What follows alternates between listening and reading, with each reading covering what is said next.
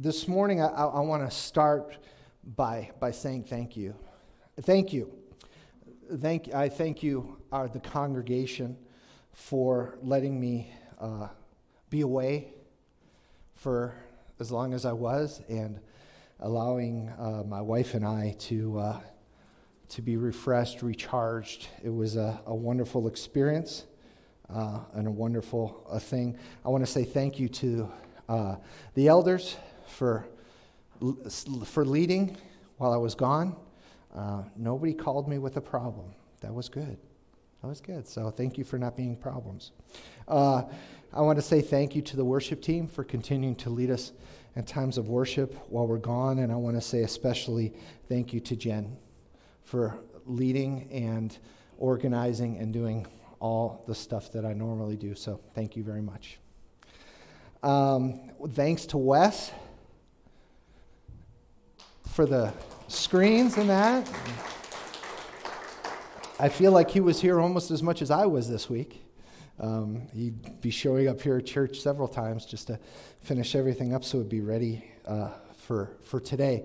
Uh, the sabbatical was wonderful. It, it, it, was, as each day passed of the sabbatical, it became more and more evident to me that I really needed it if it wasn't evident beforehand. I was able to be refreshed spiritually, physically, mentally, and emotionally. And one of the cool things was that throughout my sabbatical, my wife was also off of work. So I was able to renew my relationship with my wife, and that was uh, just wonderful to do. Um, it was great to get away from, from all the noise and the clutter and uh, to seek God. And uh, uh I don't know, Beth Ann, did you want to say anything?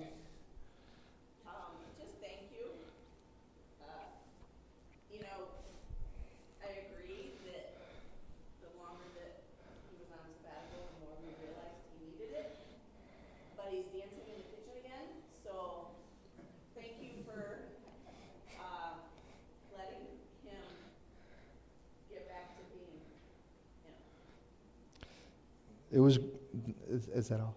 Okay, okay.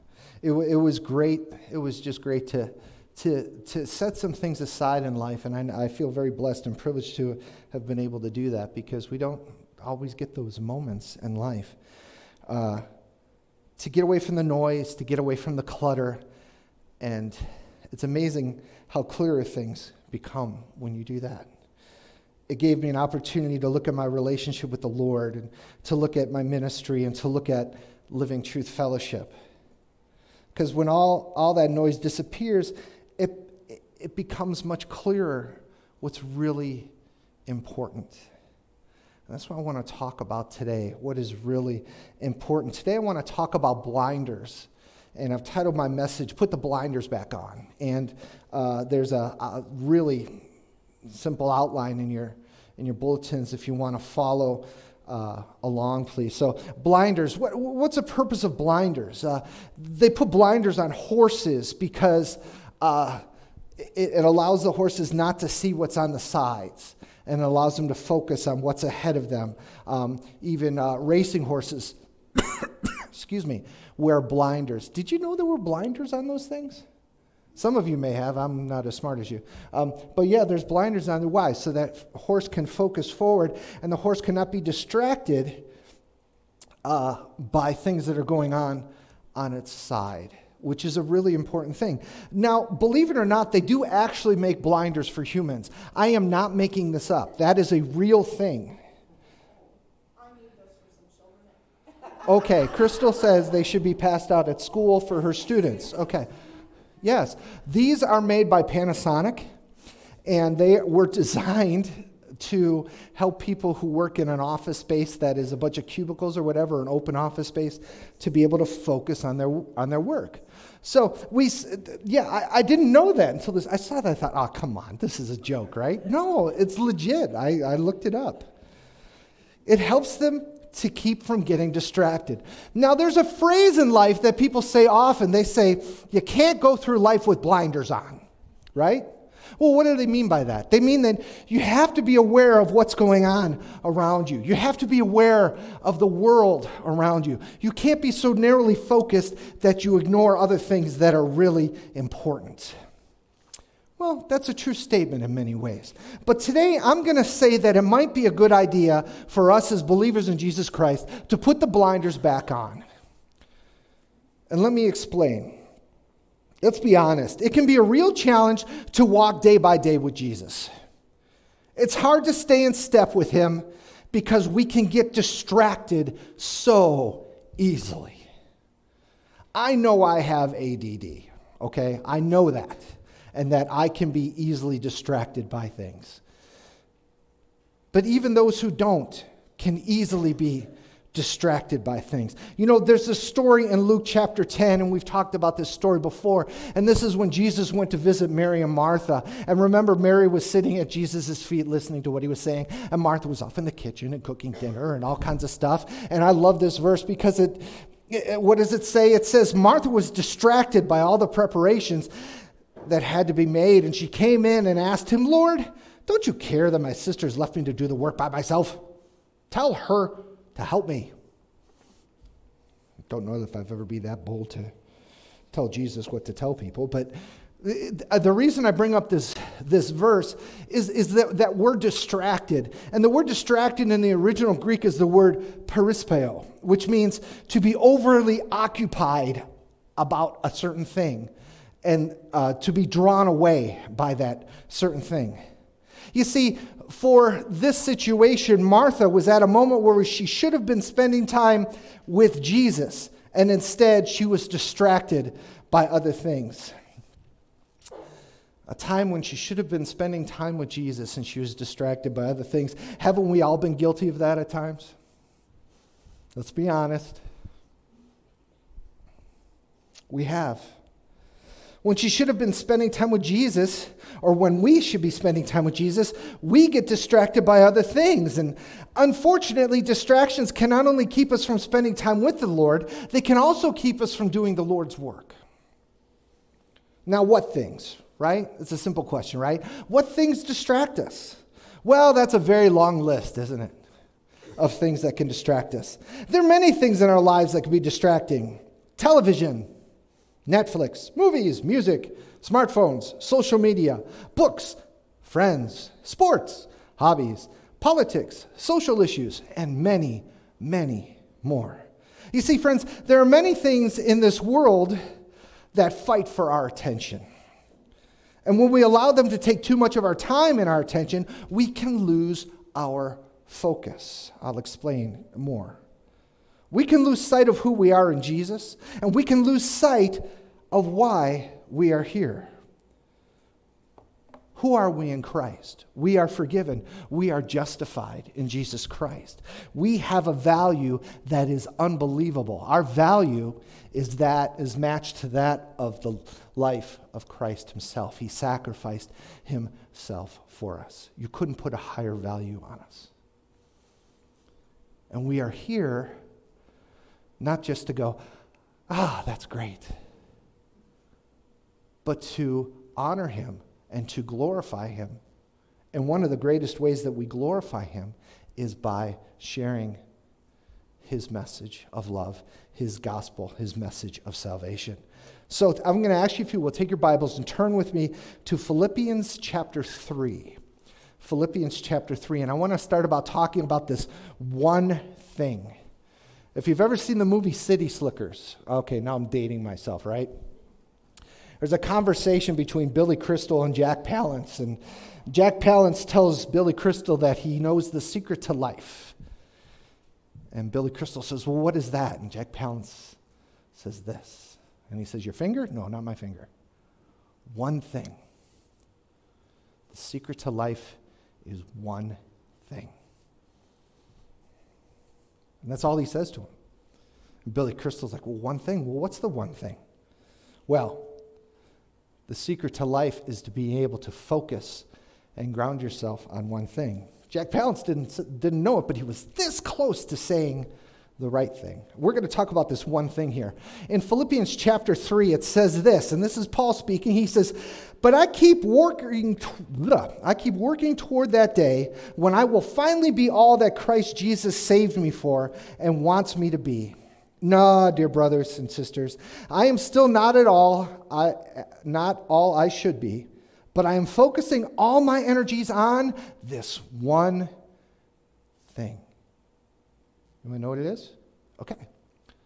Forgetting the past and looking forward to what lies ahead, I strain to reach the end of the race and receive the prize for which God, through Christ Jesus, is calling us up to heaven. Paul says that he focuses his energy on one thing. Now, what is that one thing? Look at verse 14 again. Look at how it says it in the New American Standard. He says this He says, I press on toward the goal of the prize of the upward call of God in Christ Jesus. That goal means, is simply translated the finish line. The Olympics have started, and soon we're going to see all the track and field stuff when they're running the races and that. The finish line is where they want to get to. And that prize that Paul mentions is translated as, uh, in the original text, is a trophy, a trophy of victory. That one thing where the finish line is, that one thing that we receive that trophy of victory for, is the upward call of God in Christ Jesus. Our salvation in Jesus Christ and our re- responsibility to share his good news with others. That's the calling. Our calling as believers in Jesus Christ. So, how do we keep ourselves from being distracted from that calling, right? We need to put the blinders on, right? What does Paul say? He says this I am focusing all my energies on this one thing. Forgetting the past and looking forward to what lies ahead, I strain to reach the end of the race. I have this vision uh, when Paul is saying this description of runners when they're running a race, and it's really, really cool to watch runners when they run, uh, like when they're running a 100 meter dash, and these girls are all running. You notice where their eyes are? Straight ahead. They're focused on the finish line. They're not looking at each other. I mean, Usain Bolt used to do that, but that's a different story. But they're not looking at each other, they're looking forward. I always loved uh, this, this angle when you watch a bunch of hurdlers race. Because when hurdlers run, their eyes never leave the finish line.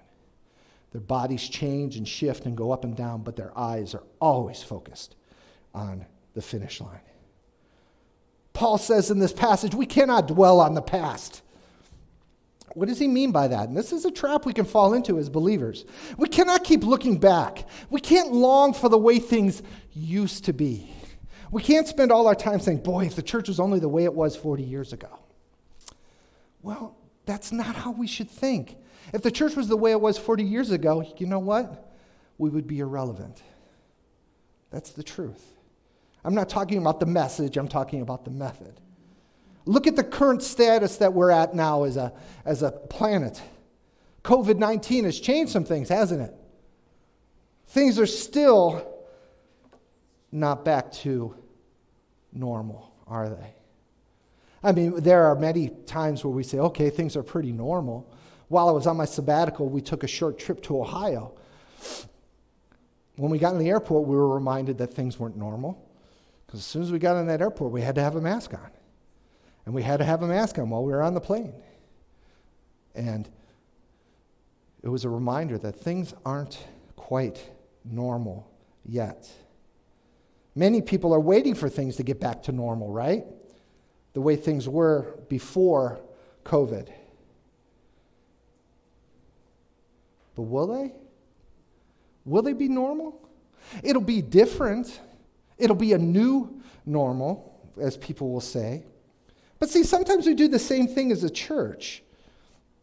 Sometimes we do the same thing as we want to, oh, remember when we did that one thing? Let's do that again. And we find out, well, it's not the same, is it?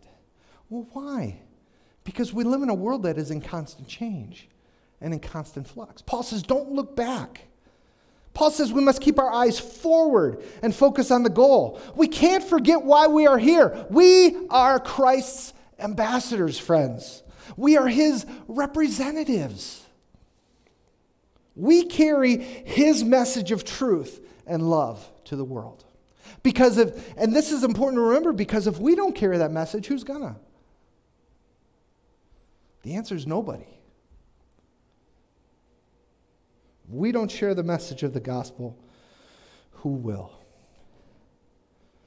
Another thing that'll help us to, to get away from distractions is this we need to lose the excess, okay? In Hebrews chapter 12, it says this.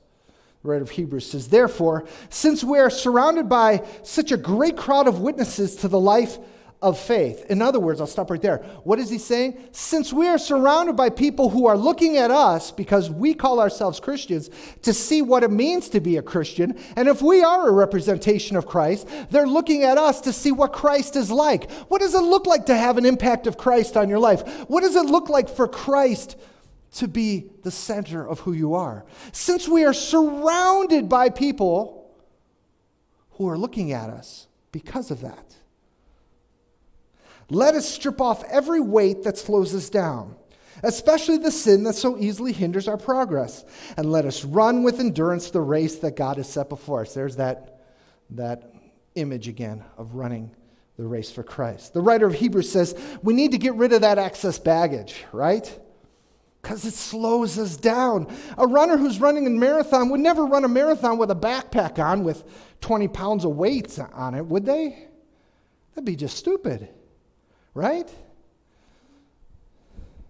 How come when you watch the Olympics and people are running in races, how come they're not wearing heavy sweatsuits and hoodies? Those things slow you down.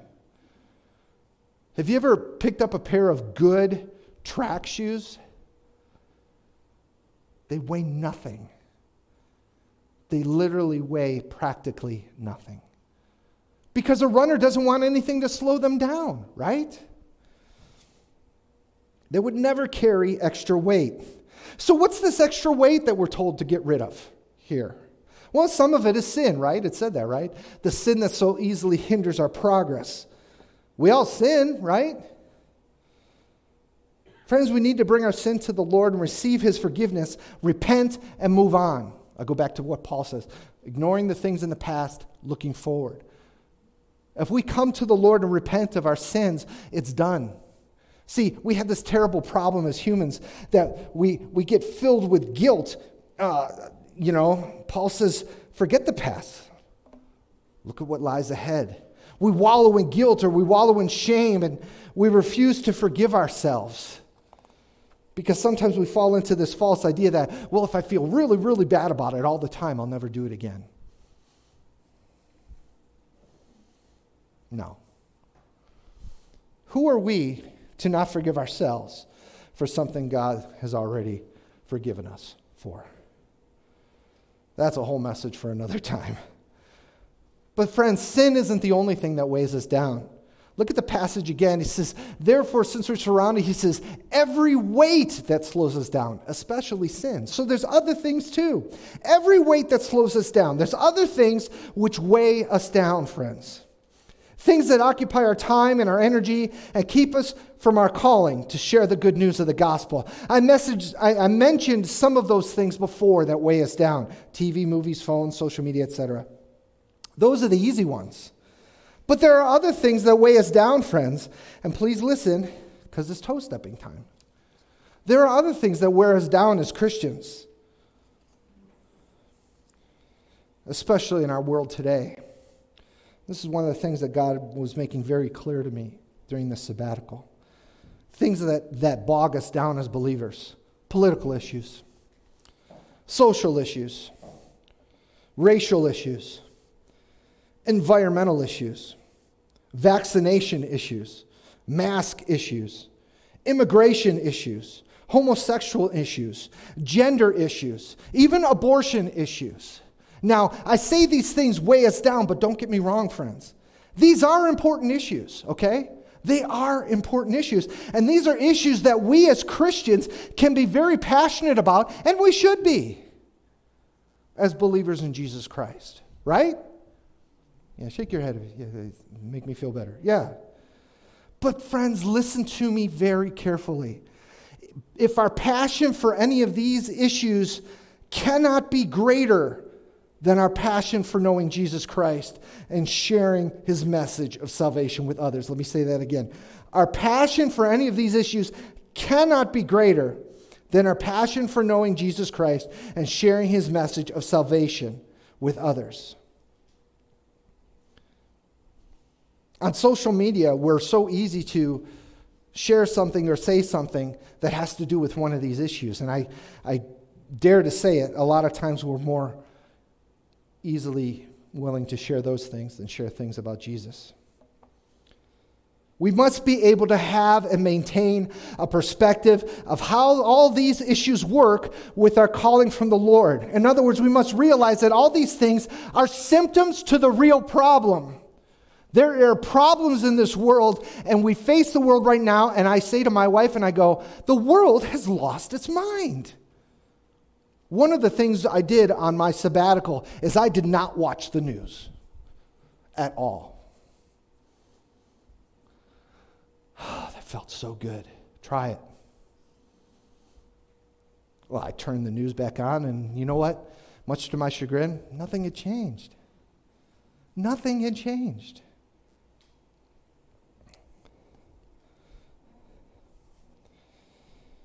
But all the things that we see, and all these issues that can raise our passions, all these things are symptoms to the real problem. And it's that people need Jesus. Simple as that. When you go to a doctor, a doctor may treat your symptoms, but the doctor wants to know the root of your symptoms.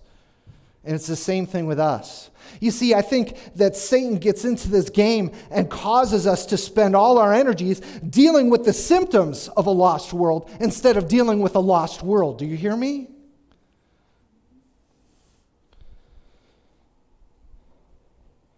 There's so many issues our world is facing right now, and people have differing opinions on. Many say, well, the answer is just not a simple one. Oh, it's not just black and white. And I'm not talking about race.